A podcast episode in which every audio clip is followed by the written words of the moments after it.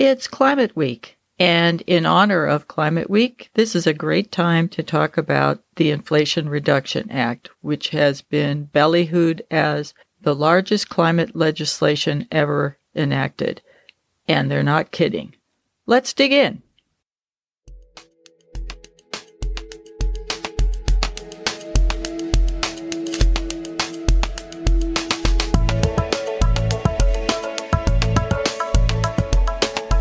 Welcome to Linksploration Bay Area.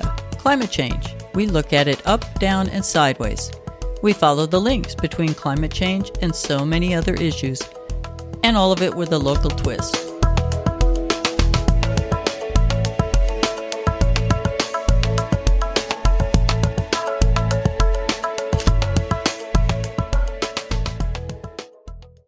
Hi, this is Jeanne Rosenmeyer, and I'm your host for today's bonus mini-sode of Linksploration Bay Area. I promised you during our solar episode that I would talk about the Inflation Reduction Act, and being as it's climate week, this is a great time to talk about it because it is a pretty amazing piece of legislation. Let's start with the stuff that's going to affect you, the consumer, directly. First of all, as you probably heard already, the credit for installing solar electric panels, also solar water, small wind facilities, geothermal heat pumps, and fuel cell facilities has been put back to 30% where it was before they started phasing it out. This does not include solar equipment for heating swimming pools and spas, by the way, but it does include batteries. And something that's brand new, it includes either your primary or secondary residence. So I could imagine uh, there's going to be a bunch of people up at Tahoe putting solar on their second homes. Then there's the Energy Efficient Home Improvement Credit. This used to be a big nothing. It had a $500 lifetime cap and was 10% of whatever you spent for things like insulation, efficient furnaces, double pane windows and doors, etc. But that has been greatly expanded. Now it's $600 per item for the following four categories advanced air circulating fans, efficient heater furnaces, air sealing insulation like windows and doors, electrical panel upgrades to install any of the things I just listed. So each of those has a $600 lifetime cap. The overall limit per taxpayer is 1200 bucks.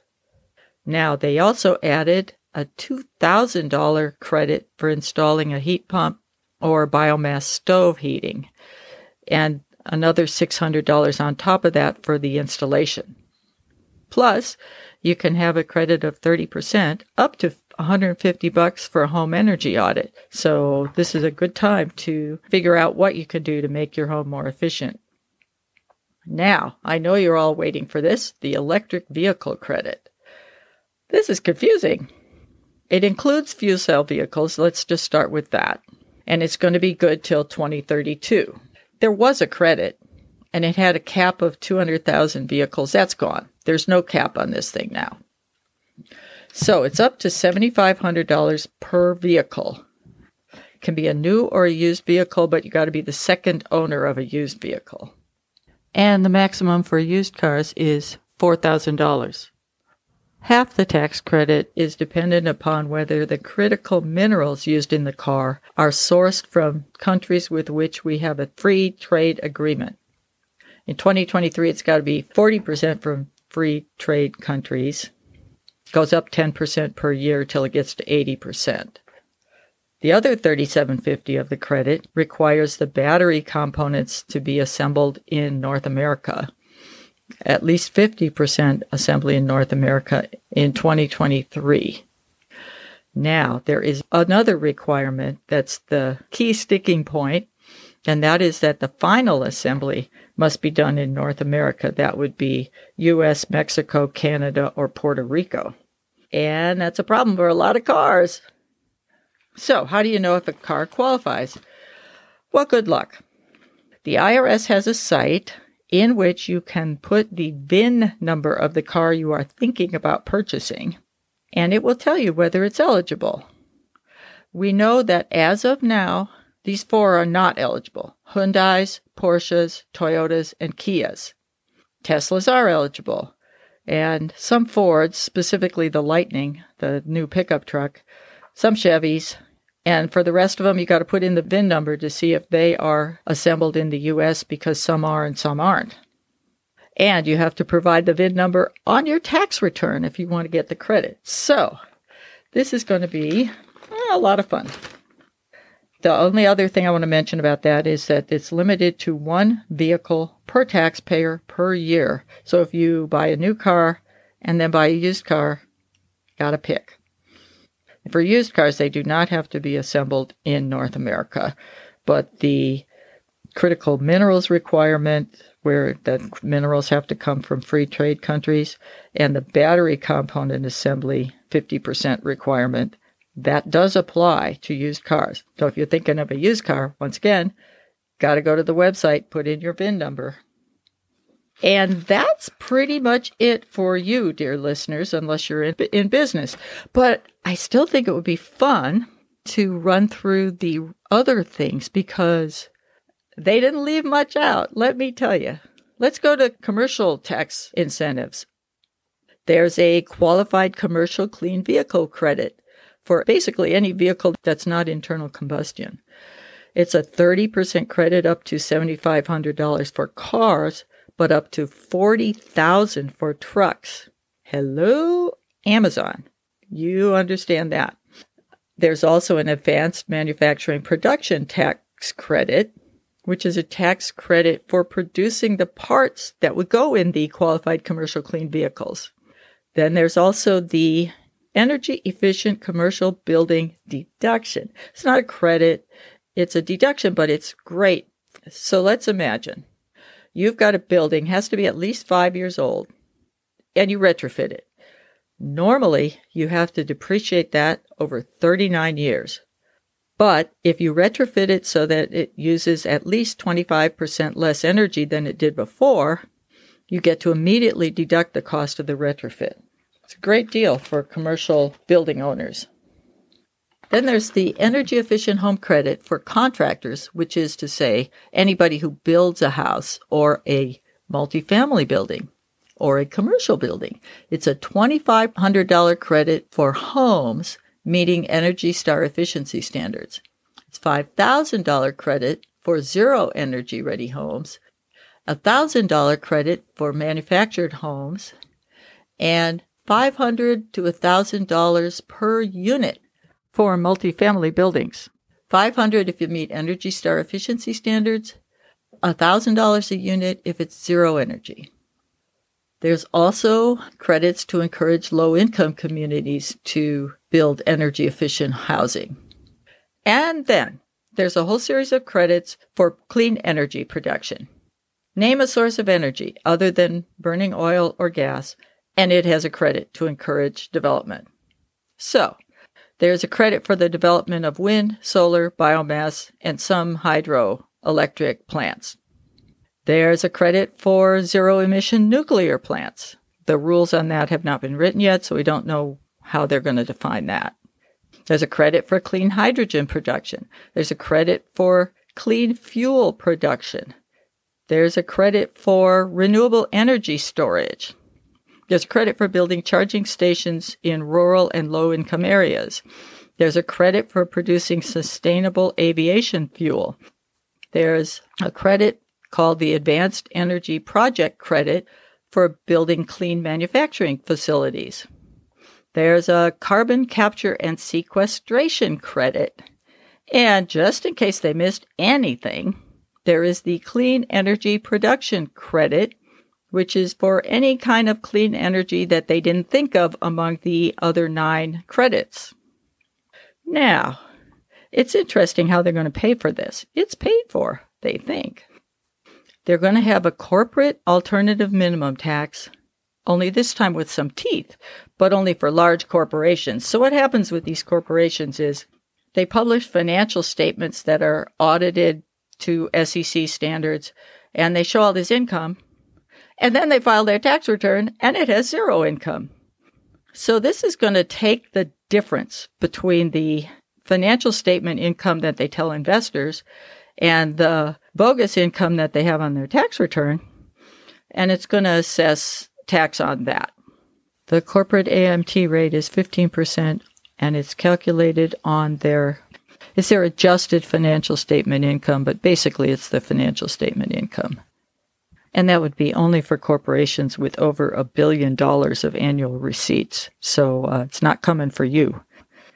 There's going to be an excise tax on stock buybacks.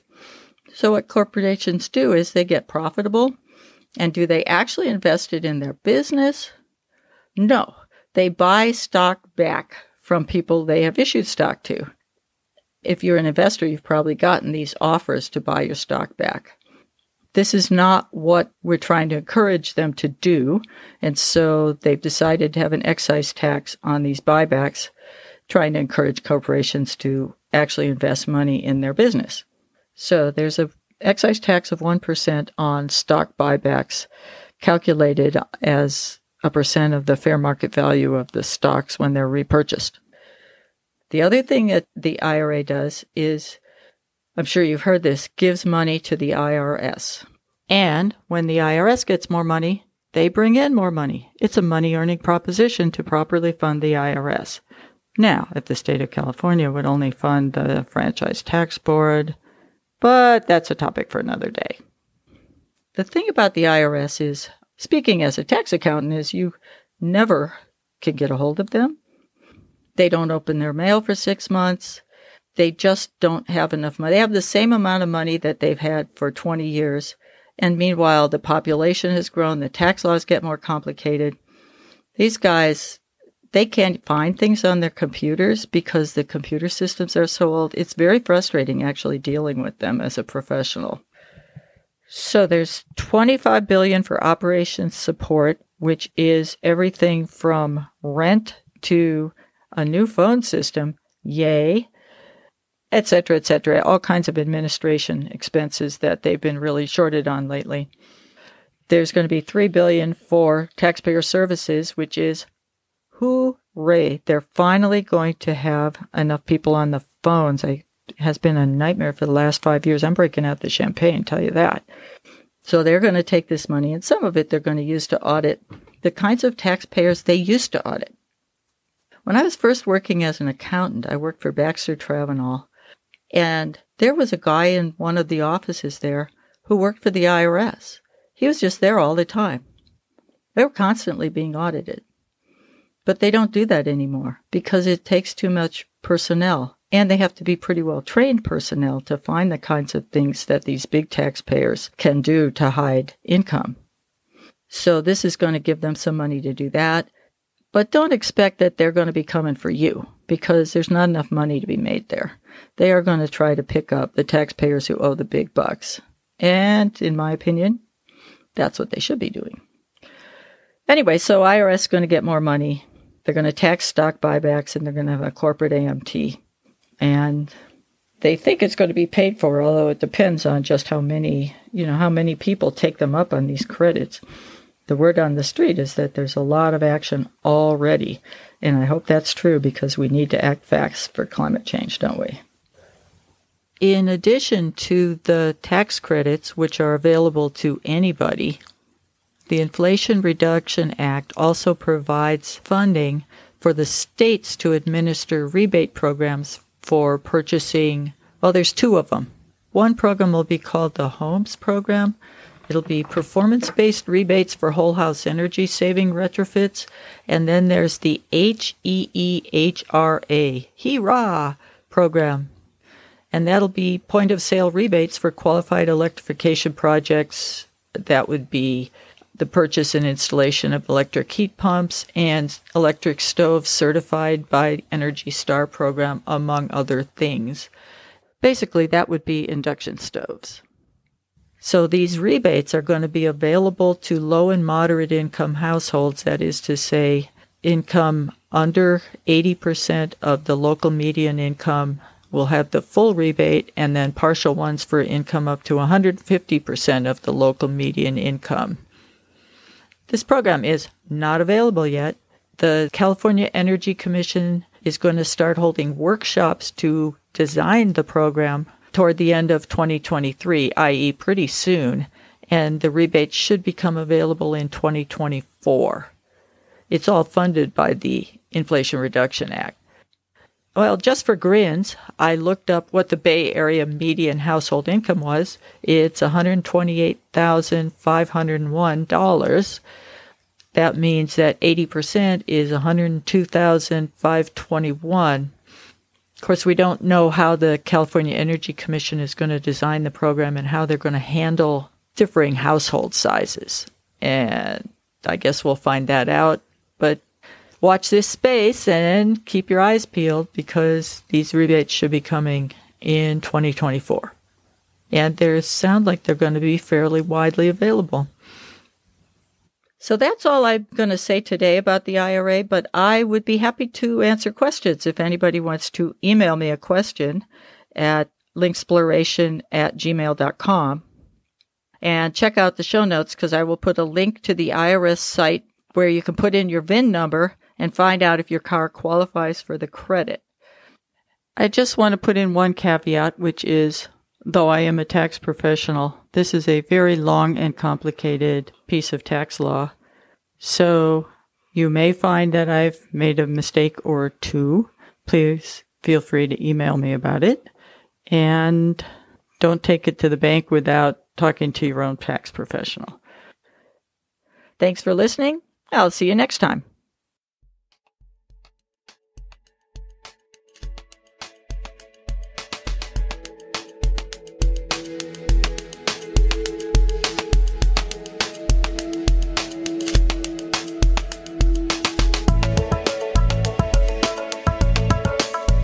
Linksploration Bay Area is an independent podcast. You can find photos, show notes, and our archives on our website at linksploration.com.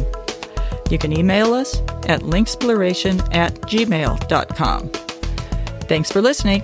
This is Jeanne and Christy signing off until next time.